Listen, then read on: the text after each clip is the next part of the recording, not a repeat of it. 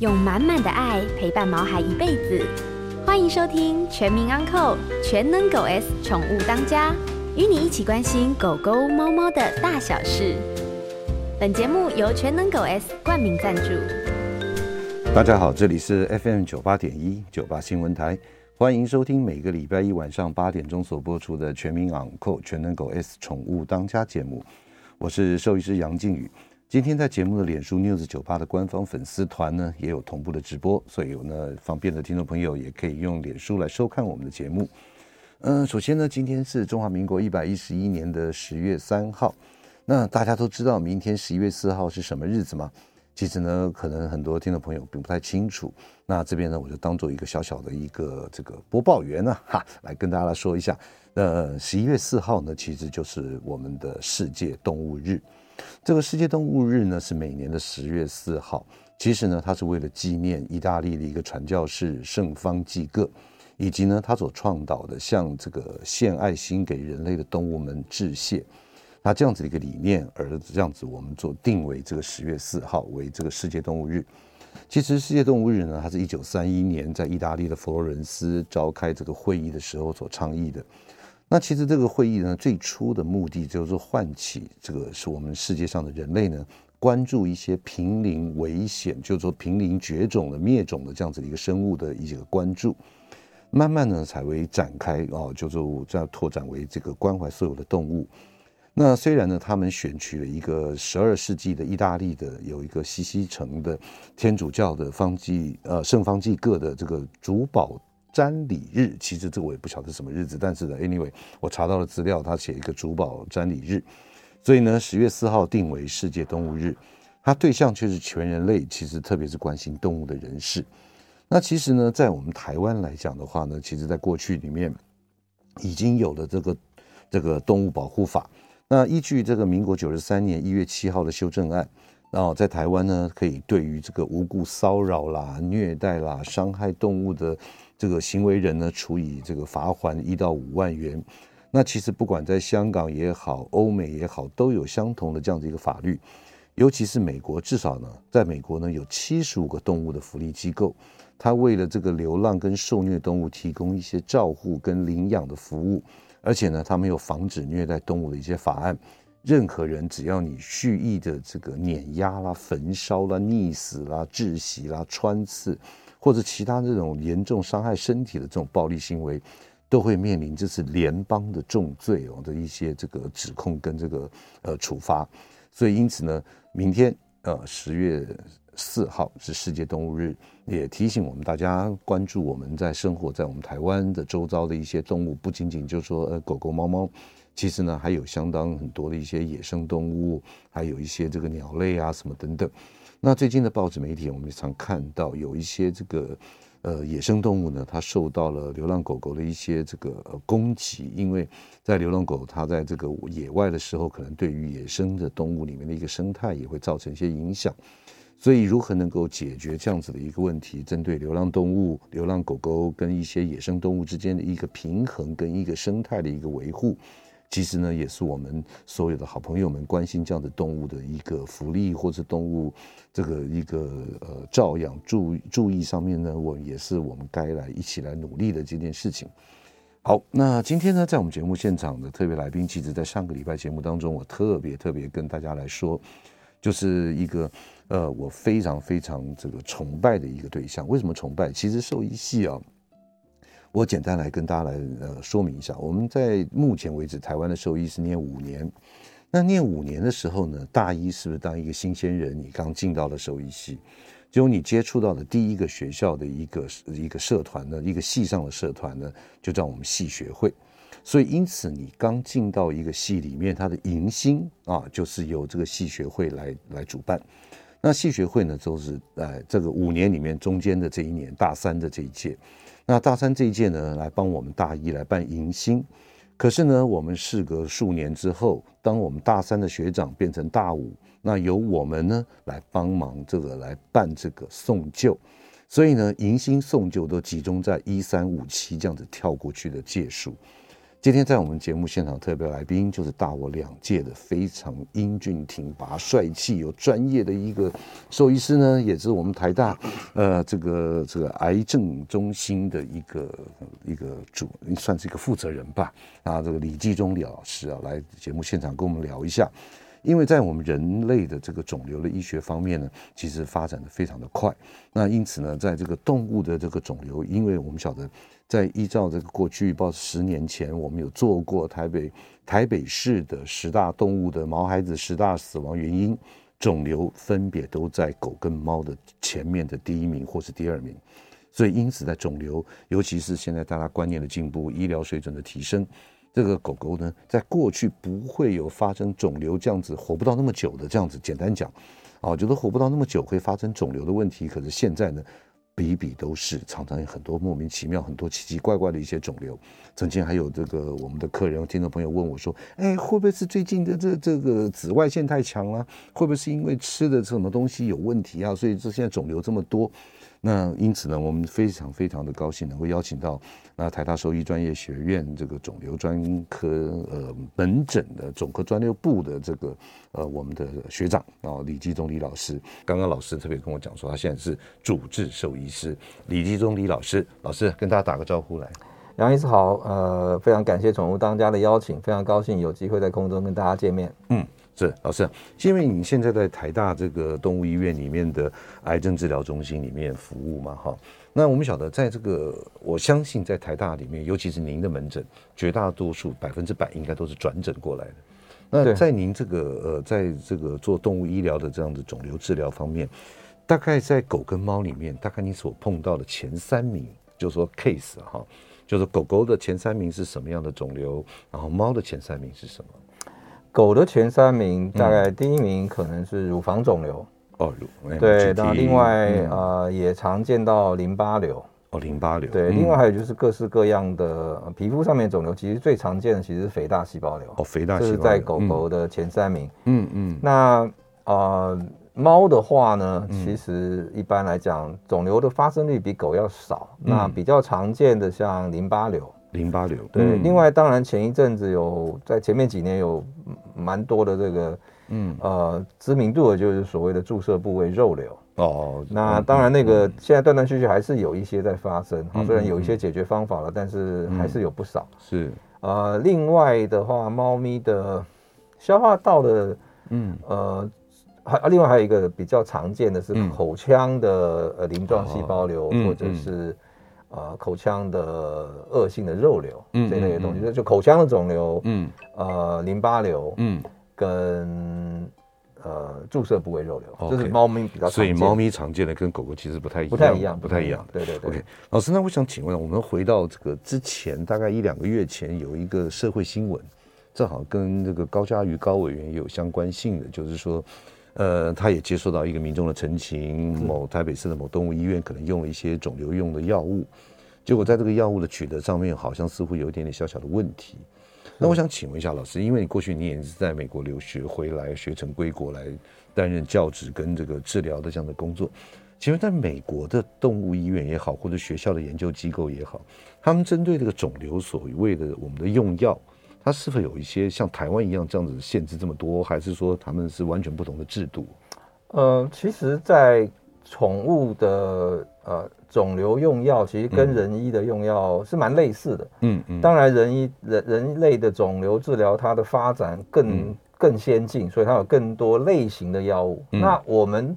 兽医这一块，尤其是在宠物这块肿瘤治疗，嗯、多半都还是用老药，嗯嗯，嗯就是一些以往已经用很久的药，有一些甚至二次大战延伸下来的，嗯，像介气类呃发展出来的这种化疗的药物，嗯，就这种老药，一般来说我们都是直接利用人的药物来 off label use，就直接转用在动物身上，嗯，那因为是兽医师使用，所以兽医师基本上要对这个药性有些了解，然后我们要。要负责去照顾这个动物，所以是。在使用上我们有自己了解的剂量，嗯，呃，它使用的方式、间隔，然后怎么样追踪它的效果，嗯。那比较新的一些药物，就像最近的一些标靶药物啦、小分子药啦，这些东西，其实在人突飞猛进，嗯。可兽医这一块呢，最近已经开始有一些呃宠物药品公司开始去发展这一类的东西，可是呢。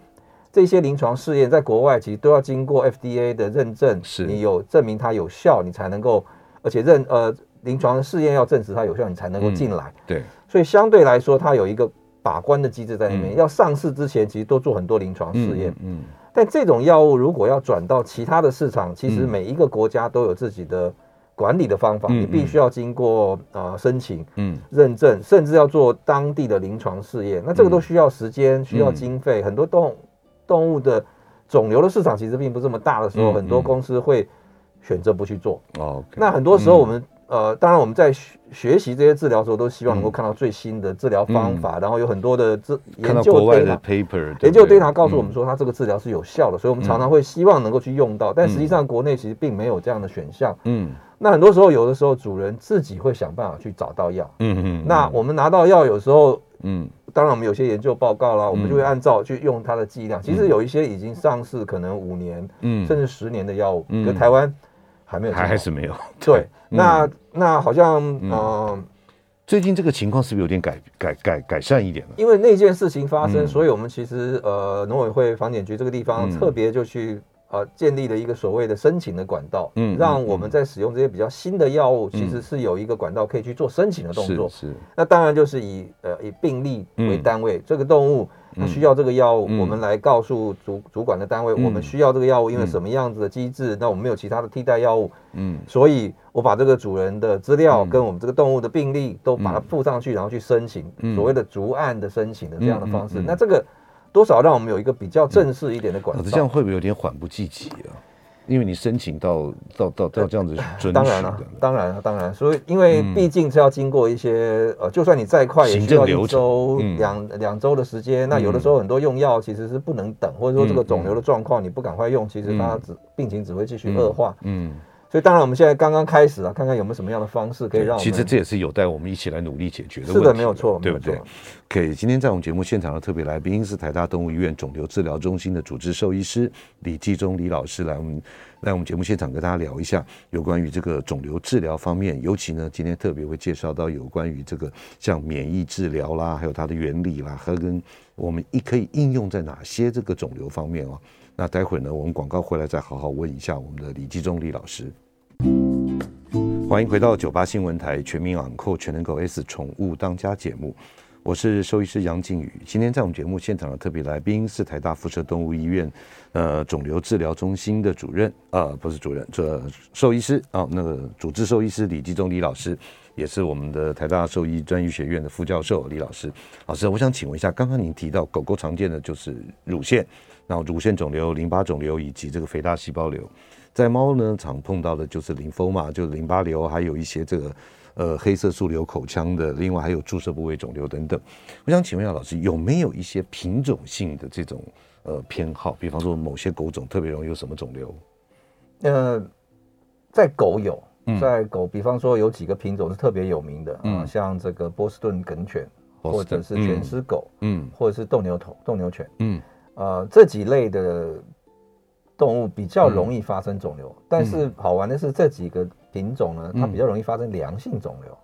嗯，那但是 另外像我们现在很流行的黄金猎犬，嗯，它们也很容易发生肿瘤。它们比较容易发生肿瘤，第一个是淋巴瘤，哎呦，第二个血管肉瘤，嗯，那这两个都是非常严重的肿瘤，是，啊，也有可能会致命。对，那所以每个品种的确有它自己好发。嗯，那比方说，呃。苏格兰梗犬，苏格兰梗，Scottish Terrier 比较容易发生膀胱的移行细胞瘤，嗯嗯，而且是爆发率比别的品种可能多二十倍，多二十倍啊，对，所以这个品种非常容易好发。嗯、那我们的确有一些品种上面的区别，所以对不同的品种，我们常常要考虑到。嗯，那混种狗一般来讲比较不会。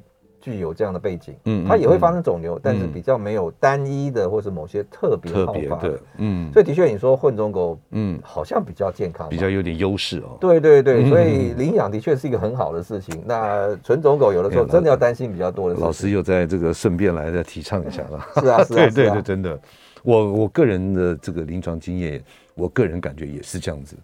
因为有些品种狗狗，哎，怎么又来一个？怎么又来一个？比方说血管肉瘤，对，对哦，像拉布拉多、黄金猎犬，常常就是会碰到这样子的问题啊。好，那接下来我想请问一下老师，因为毕竟你在台大动物医院的肿瘤治疗中心啊服务啊，就是有没有一些犬猫，就是说，呃，像我们过去刚刚在第一个阶段的时候，你也讲到，就是一些传统的老药或者怎么样的一个治疗的方式。对。那有没有这样子的肿瘤？刚刚您提到的三大肿瘤，狗跟猫咪，有没有一些这种化学的这种药物反应还不错的？像淋巴瘤其实就非常适合接受化疗，嗯、而且它其实如果疗程做得好的话，存活时间很有可能是长期的。嗯嗯。哦，虽然说在狗的淋巴瘤长期存活大概只有百分之十。嗯。啊、呃，但是一般平均来说，它中位的存活时间可能有一年左右。嗯。那相对等于人类的话，大概是五年到七年。嗯。对，那人类因为再加上单株抗体的标靶治疗，所以现在就有机会，人的淋巴瘤可能存活到。十年，嗯嗯，那我们因为没有这些单株抗体的东西，所以它就比较难把它推到一年半。因为一年半的话，可能就接近人的七到十年。对对。所以实际上，淋巴瘤这种全身性的肿瘤就一定要靠化疗啊，无论如何是非得要靠化疗。虽然说有一些可能抗药性啊，嗯，或者反应没有那么好，那是因为肿瘤的不同的形态。嗯。那有一些肿瘤其实必须要靠手术来处理，比方说乳腺肿瘤，那一定要靠手术。嗯，当然要用化疗，可能是针对它的转移。嗯，哦，或者是说有些肿瘤可能它光靠手术是拿不干净，你必须要加上全身的处理。比方说一些比较高分级的肥大细胞瘤，你单纯就挖可能要挖很大，拿不干净。对。后面都需要合并，嗯，呃，化疗的药物或者标靶的药物一起来做处理，嗯嗯，对，所以其实化疗对某些肿瘤，嗯，是很有效的。所以，比方说狗的淋巴嘛，它的确效果还可以期待。猫咪的话，其实猫咪的淋巴瘤也是要靠化疗，但它有不同的分型，所以要做更仔细的分型。你知道到底是哪一类，该用什么样的化疗的药物，跟怎么样去组合类固醇这样的药物一块来去控制它。嗯嗯，是。其实老师这边提到一个重点了。就说有些化疗，那我们人有时候讲说，哎呀，化疗以后好多恶心、呕吐，什么什么那种不良的副作用，掉掉头发什么的。那请问第一个，就是说我们很多事主也会问嘛，那在狗狗有没有这样子的副作用？呃，一定会有一些消化道的副作用，轻微的。嗯、另外，它会有骨髓抑制，跟人的化疗是一样的。嗯，但是呢，在宠物，它们的毛发其实不是百分之百生长，所以它们不会像人类化疗之后，嗯，落发啦，或者是胡须啊都掉光的这样的情况。嗯，它们只有在换毛季节比较容易，所以相对来讲，我们不用担心这个毛发脱落。其实毛发脱落是一个。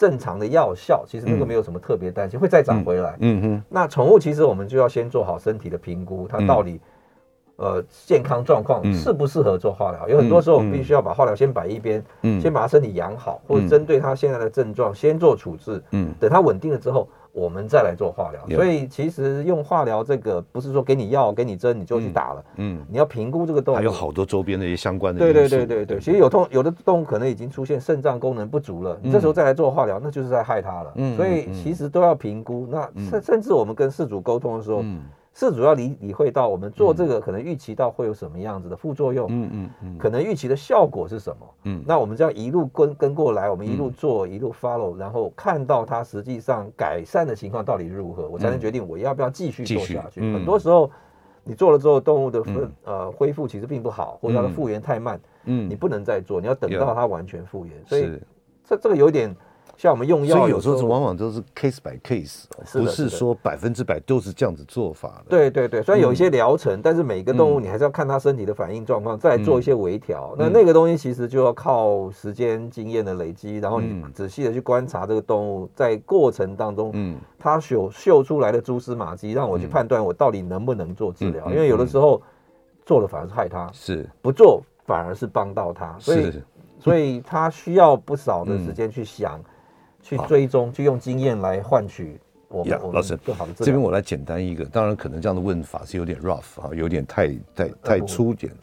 就是说，因为常常我们在第一线的门诊的兽医师，那有很多我们宠物的毛孩子的爸妈，有时候这样子摸一摸，平常就是跟他在做一些这个按摩也好啊，或者梳理，突然就发现，在乳腺这边，因为刚刚讲的狗狗的话，第一名大概是 MGT，对，就是乳腺肿瘤肿瘤。对。那有时候摸到一颗，哎。像绿豆般的，哦，就是大概零点四、零点五公分的一个绿豆红豆般大小的一个颗粒，捏它什么也不会痛。嗯哼。那那那正确的做法，老师可不可以跟我们听众朋友来分享一下？就是说，如果我们自己在身上摸到，比方说乳腺肿瘤这边有一小块，就跟绿豆红豆般大，那该怎么办？正确通常如果在皮肤上面摸到一些小小的硬块，嗯、啊，就像你讲，可能绿豆、黄豆这么大，嗯，那我们通常会要先了解一下这个动物几年了，嗯，大几岁了，嗯，然后它绝育了没？哦，然后它这个是在靠近乳腺的部位吗？嗯，通常我们会。针对这种小硬块，嗯，也许不是马上去做手术，我们通常会用个细针做采样，嗯，做一个抹片，看一下这里面是什么样子的细胞，嗯嗯，它有可能只是一个毛囊发炎变成一个毛囊炎，嗯，或者是底下有些组织发炎，体脂炎，嗯，但也有可能是一些腺瘤，嗯，良性的腺瘤。当然，如果是在乳腺附近的话，有小小的硬块，嗯，你在人医的话，嗯，可可能要超音波看一下，可能要准备做细针采样，那出来的细胞如果有不好。可能要扩大范围再做手术切除，然后最终病理报告来帮我们做确认。嗯，在宠物其实也是一样，我们细针采样看到有些不好的细胞，嗯，就会评估它整个区域手术要怎么样做，怎么能够把它这边整个拿干净。当然，我要评估这个动物它的风险，嗯，它绝育了没有？嗯，它最近发情的状况是什么？嗯，然后它有没有过喂养过小狗？哦，然后。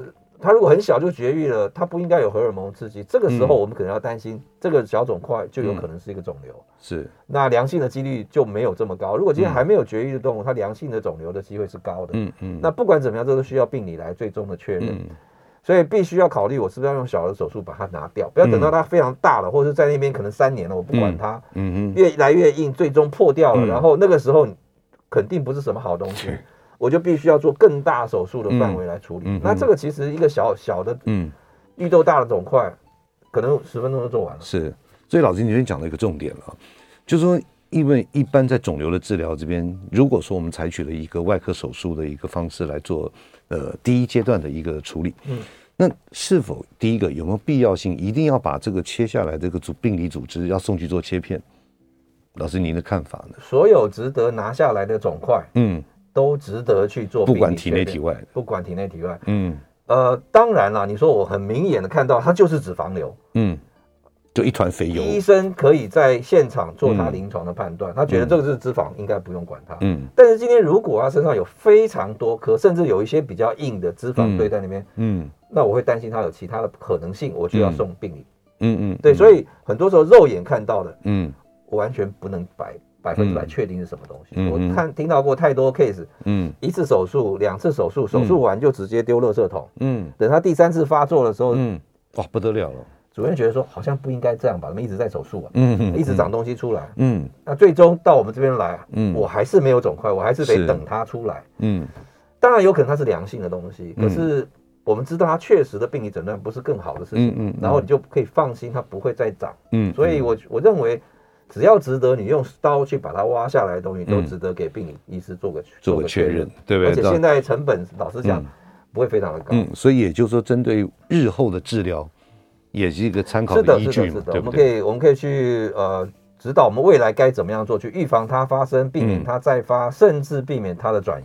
嗯嗯嗯，这些大概都是只有病理报告才能告诉我它到底是什么东西。嗯嗯，当然我们细针采样、局部的压片，我们直接做一个快速的染色去观察它。如果医师受的训练足够的话，我们是在临床当天当天在门诊，嗯，我们可以看出一些端倪，嗯，觉得它是比较恶性的东西，我要等病理报告回来，还是说我觉得它可能是一个比较良性的东西，我们暂时就以这样观察为主。老师，剩下来这个不到一分钟的这样进广告。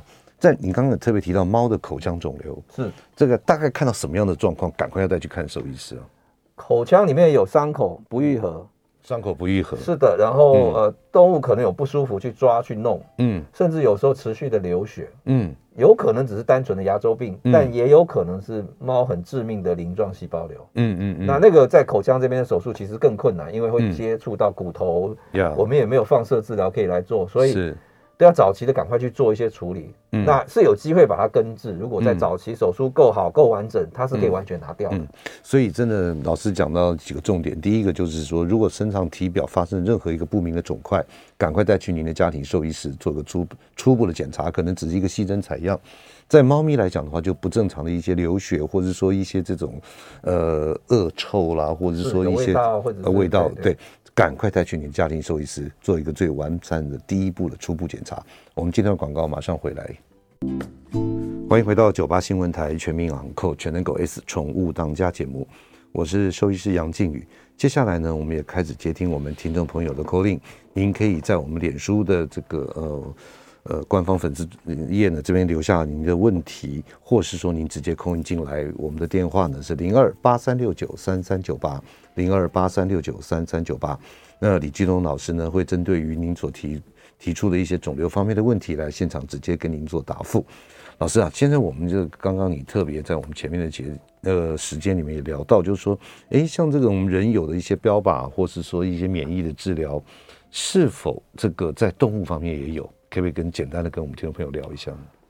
好，呃，免疫治疗基本上在动物，它很多其实是属于实验阶段。嗯，那么在人的这种免疫治疗，其实早期在实验室都是用动物来做模式。是，那当然我们这宠物在啊、呃、不太会当做一般实验室的模式，我们通常是带一个中大型动物的模式。嗯，那啊、呃、在人类现在常见的细胞回输啦，或是一些所谓的肿瘤疫苗。嗯，我们知道在呃呃在宠物，其实在大概十年前吧，嗯，呃，就已经有宠物的黑色素的疫苗已经上市了，嗯嗯，呃，台湾还是没进，还是没进，对，okay, 嗯、那那个疫苗呢？我们在台湾，嗯、我们的呃台大呢，其实有个实验室，我们在做肿瘤免疫学，嗯、我们其实有自己去做所谓树状细胞的融合疫苗，嗯嗯，原理有一点点。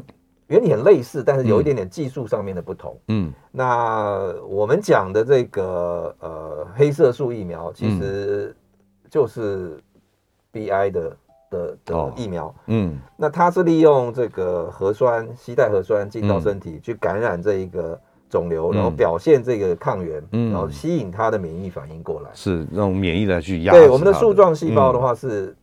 用融合细胞，然后打回去，嗯、让它在那边产生抗体。抗体，嗯。可是我们发现，不管是国外也好，国内也好，嗯、如果这个肿瘤你没有做原始的处理，嗯、手术切除啦，把尽量弄干净啦，嗯、甚至做第一轮的化疗，嗯，你直接拿这个免疫治疗，它是没有用的。嗯，它要当做一个辅助治疗、合并治疗。是。所以很重要的一件事情就是，这个肿瘤的整体的管理要治疗，嗯、你要从。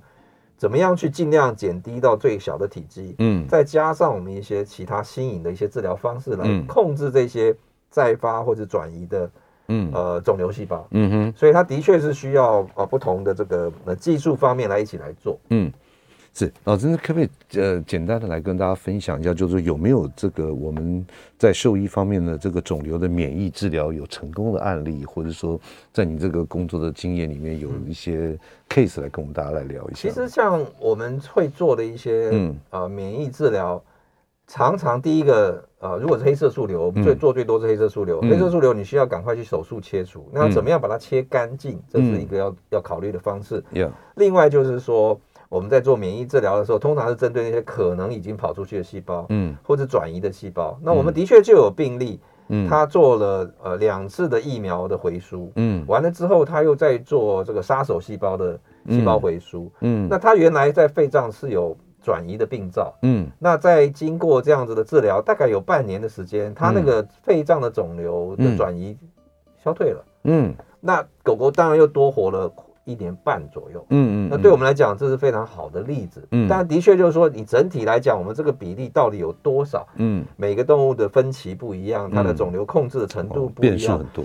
对，所以实际上我们也不敢讲说，我免疫治疗我大概会有多少的治疗效果，现在很难看这样的事情，必须要看临床上累积更多的资料。但是的确就是原理上来讲，嗯，它的确可行，嗯，的确有非常实际的机制去控制这些肿瘤，嗯哼。就跟你现在看到很多什么，呃，营养品啊、保健品啊，嗯。嗯、它其实个统计上都有一定的效果，嗯、但是你要仔细的分出它在哪一种情况底下真正有帮助，在那个 timing 时候用。是，所以实际上很多时候你不能只看说这一个广告说它多棒多棒，你就认为它百分之百会有效，其实不是这个样子我们包括化疗、包括手术，老师啊，通通要看到。刚刚好，我们在脸书上面有听众朋友也问。他的这个毛孩子呢，现在正在接受一些这个化学治疗，嗯哼，对肿瘤的化学治疗，但你可能没有讲说是哪一种肿瘤了或者说在在什么程度了。那他真提了一个问题，就是说他这样适合用一些我们现在坊间上面所谓的一些保健食品也好，或者预呃什么样子的一个用用药也好呢？也不能讲药，它不是药。对，他这样子的话，第一个我想请问老师，就是说这样子的一个保健食品，它所扮演的角色。它的原理啊，就是说它的角色，您您照你的专业经验来讲，是否是有一定的一些这个帮助？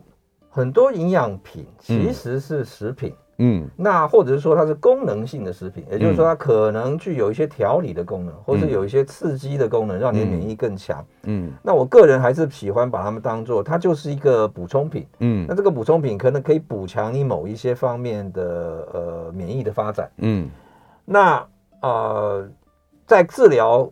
肿瘤的治疗当中，随时要注重营养，嗯、这个是一定的，是天经地义的事情。嗯、我不相信什么饥饿疗法，我不相信什么的断食疗法，嗯、那个 都是假的，嗯、那个都没有效。嗯，补充品，嗯，大部分的状况底下其实是可以用的。嗯，但是你的确要看这个动物它现在在治疗过程当中可能会产生的一些反应。嗯嗯嗯。那有些时候有一些补充品，可能它会过度刺激某些免疫系统。嗯，那对你来讲，你这个肿瘤你是不希望那个免疫过强的。那那种情况可能就不是这么适合，嗯，嗯，那当然还是要看你有没有临床的试验来证明它，嗯嗯。那很多营养补充品可能有细胞的证据，可能有一些实验动物的证据，嗯、但是在临床的病例上面，老实讲，嗯、刚才你讲过了，很多变数太多了，嗯、因子太多了，我我要去证明这一个东西有效，有时候非常困难，嗯、所以很多时候。我们会从原学理上去判断它可能有这个效果，嗯、但是我们在使用上，嗯，会稍微保守一点。嗯、就是说，我不强调它有什么治疗的效果，嗯、但是我知道它有一些营养补充的效果，或是有一些免疫的这个调整的效果。嗯、我相信这些事情。所以也就是说，当我们这个接收到一些这个讯息，比方说可能来自于这个朋友之间的，就说啊，他很好，这怎么怎么，其实有时候不尽然。虽然是同样的一个肿瘤，同样的一个疾病，但是它的 stage 不一样。或者说它这个严重的程度不一样，它其实在使用这样子的一个也也不是有一定这样子同样的效果会出现的。对，而且老实说，嗯、所谓的亲朋好友口碑传播，嗯，常常是你只记得那个好的东西，嗯嗯，你并不记得那些可能没什么用的东西。嗯、所以，嗯，实际上这样传下来之后，大家都觉得说哦，它很棒，很有用。嗯、但实际上我们临床上看，它没有那么好的功效，嗯、但是它对于身体的保健啊，身体的一些、嗯。调整啊，可能有帮助，嗯、所以，嗯，我们不会把它强调跟跟我们的治疗是同等的效果，嗯、但它的确可以帮助或协助我们，让这个动物可能进食更好，或者是让它的这个病情可以改善的更好。嗯，所以呃，可以参考了，对，就是不是。可能不像想象的那么那么的，或是对对对，如果真的是吃了什么东西就可以帮你把肿瘤给控制住了，那那我们也都失业了。嗯嗯，有很多可有很多这个，我们我们对自己的这个这个能力是是是知道的，我们是有限的。嗯，但是很多时候我不会把那些仙丹妙药当做它就是真的东西。对我来说。嗯如果它 too good to be true，嗯，it probably not true 啊。如果太听起来太棒了，那那肯定不是真的。嗯嗯嗯，对啊，是老师。接下来我想问一个比较这个有点残酷的问题啊。嗯，就说这个刚刚你也讲到这么多不同的肿瘤，然后在在你这样子治疗的过程里面有这么多，有时候呢，主人或者是说动物其实也有求生的意愿，然后主人也有，但是呢，毕竟它一个过程里面有时候碰到一些。觉得好蛮可怜的，就是他已经变成这个样子了，或怎么样了哈。那当然，这个放手这件事情啊，有的时候就是，哎，这这这很很困难的一个决定。但是有时候也必须会去面对它。所以老师在你这样子这么多的这样子这个一二十年以上的这样子的一个临床经验上面，您看到的结果，因为有时候我老师我必须老实讲，有时候我们兽医师看到说，哎，他好应该在三个月可能就会爆掉了，或者怎么样的。但是我们又不能这样子跟主人，或者是讲的太那个。老师，你怎么看这件事啊？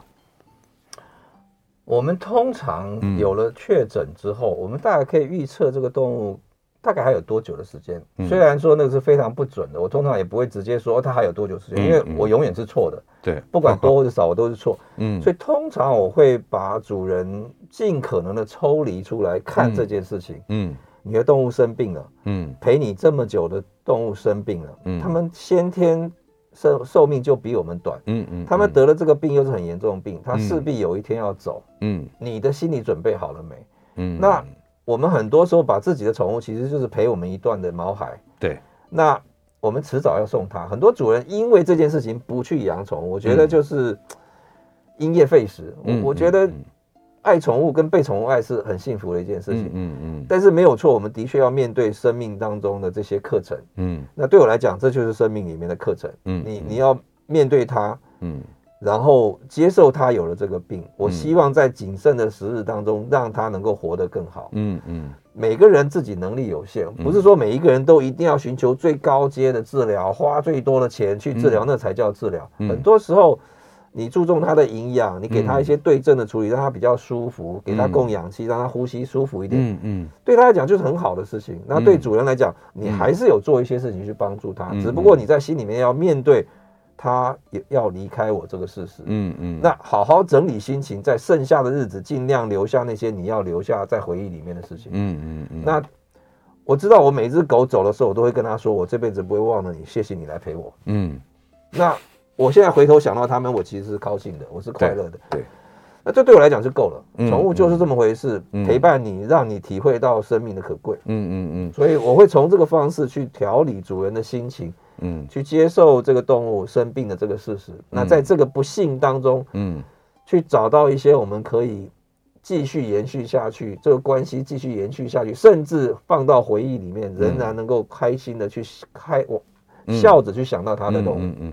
的确，老师，你刚刚讲了一个重点呢，就是以以前我们常讲的，我们常讲说动物是百分之百要靠我们的，其实哦，我们主人哦，有时候依赖它的程度比它依赖我们还多。是的，没错，真的就是保持一个很好的一个 good memory，或者说一个相处的时段，把这个片段记起来，其实真的这是最重要的事情。我还常常跟主人说，嗯，你的动物其实都了解你心情上是什么的。如果你今天非常的悲伤，非常的哀伤。你的动物也会不放心，它走的也不安心。嗯、所以，如果你希望你的狗狗好好的、安心的离开，你的猫咪能够很安心的去当天使，嗯，你就要做出你最好的、呃，最喜乐的方式来、嗯、来来面对它。他们都感觉得到的。是的，是的。对，对，OK。那今天在我们节目现场的特别来宾是台大动物医院肿瘤治疗中心的主治兽医师李继忠李老师。我们今天广告广告出来，好好问一下李老师。在他过去的这样子治疗肿瘤的经验里面，有没有特别值得让他印象深刻的，或者说不管是动物也好，或者主人的反应也好，来跟大家做一个分享？欢迎回到九八新闻台全民昂 n 全能狗 S 宠物当家节目。我会念那么快，因为时间很宝贵。好，那接下来呢？那我们在那个脸书上面有两个问题啊。有位听众朋友留言说，他有一只米克斯，然后呢，在手肘部分真的这边有一个肿块。那曾经有看过，他就怀疑可能是因为我没有看到那个留言了哈。那他问的就是说，是否要去做病理切片呢？呃，应该要。在手肘这边常会碰到什么样的？手肘这个地方，我们知道在关节常常会有所谓的水流，嗯、就是关节液造成的一个水流，哦、或者是说它会有一些纤维瘤之类的东西。嗯、但我们知道，在狗狗的四肢上面比较常发生的是微血管细胞瘤。嗯。嗯现在叫做血管周边细胞瘤，嗯，那个东西其实是良性的，但是你切完之后很容易再长，嗯，所以常常会需要做好几次的手术。嗯、那有如果你等到它变太大的时候，其实是没有办法切的，是、嗯、那个时候就变成要截肢。所以，嗯，其实还是要请医师考虑一下有没有手术的机会，能够把它整个拿掉以后去做切片确认。嗯。哼，那当然可能需要一些 X 光的检查，确认它的骨头是没有事情的。嗯，呃，然后那个。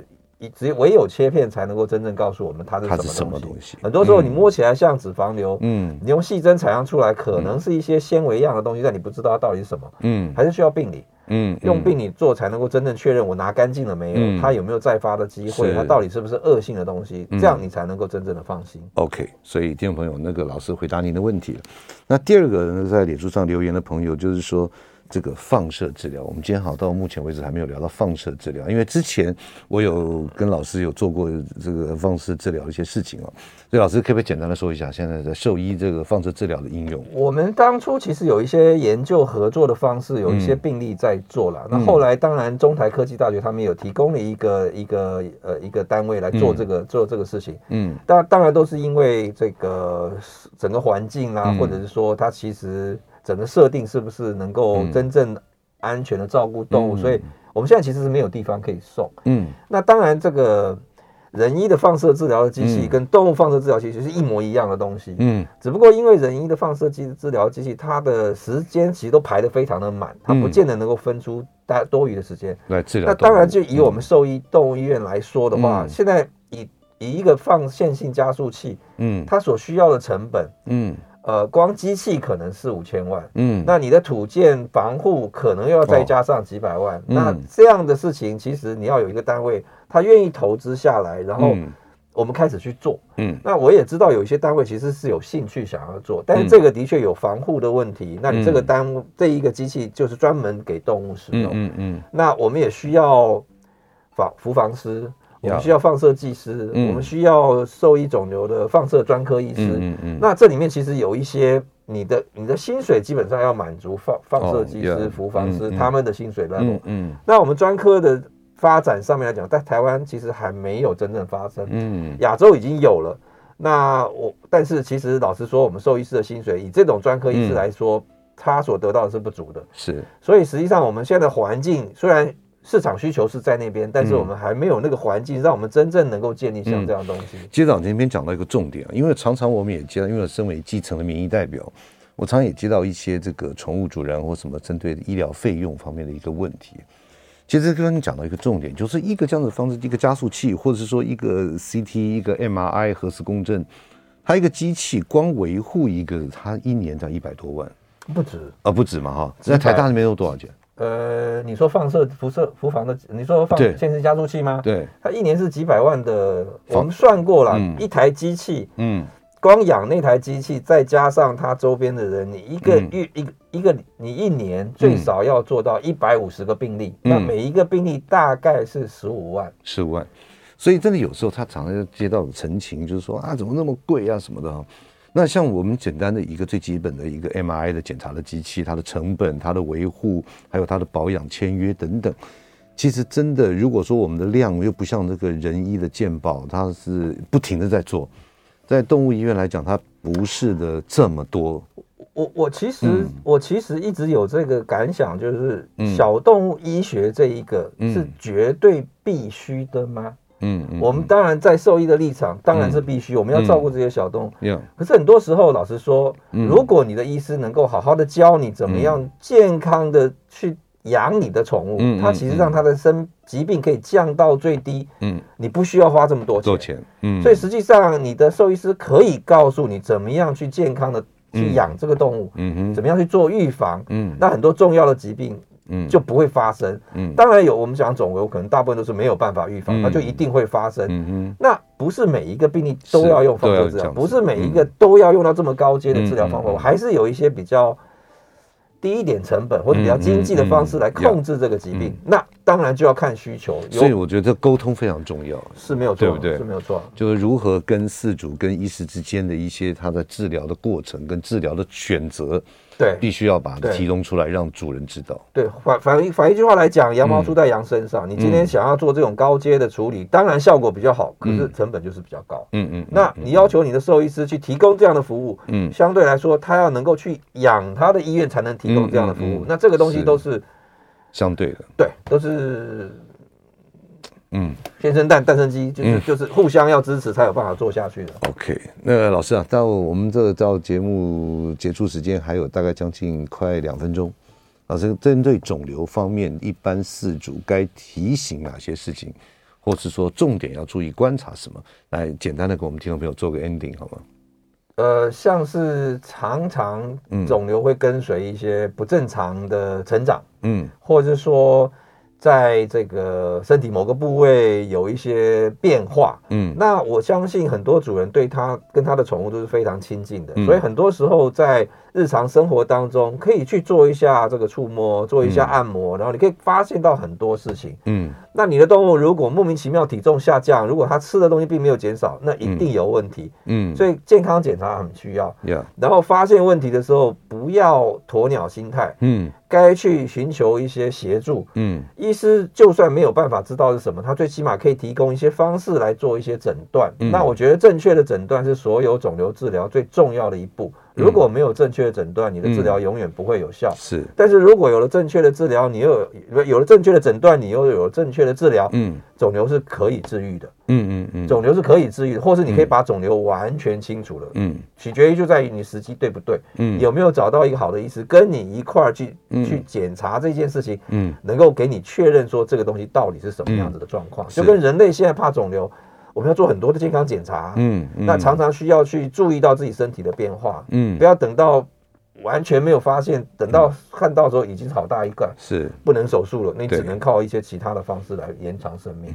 啊，今天真的非常谢谢台大兽医动啊，台大动物医院也是台大兽医专业学院的老师，那肿瘤治疗中心的主治兽医师李基忠李老师来跟大家来分享他在多年来对于这个肿瘤方面以及现在最新的一些这个辅助或是说结合治疗的一个过程。